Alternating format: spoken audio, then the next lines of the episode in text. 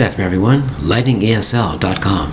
You can also find me on Instagram at lightningesl.53. Today's word is debunk. Debunk. That's right. Now, you might see that word bunk in there, B U N K. This word is spelled D E B U N K. Now, we're talking about things that we don't believe is true. And to find truth of that situation, we have to find evidence, don't we? We have to debunk that rumor. We have to expose something that we appear to be false or exaggerated. Debunk whatever they said. Is that true? We have to debunk that by finding clear, factual evidence. That is the word debunk. Somebody might tell you you don't believe. You think it's false or exaggerated. So we have to debunk that. Find the truth. The word is debunk. D E B U N K. Debunk. Thank you very much for your time.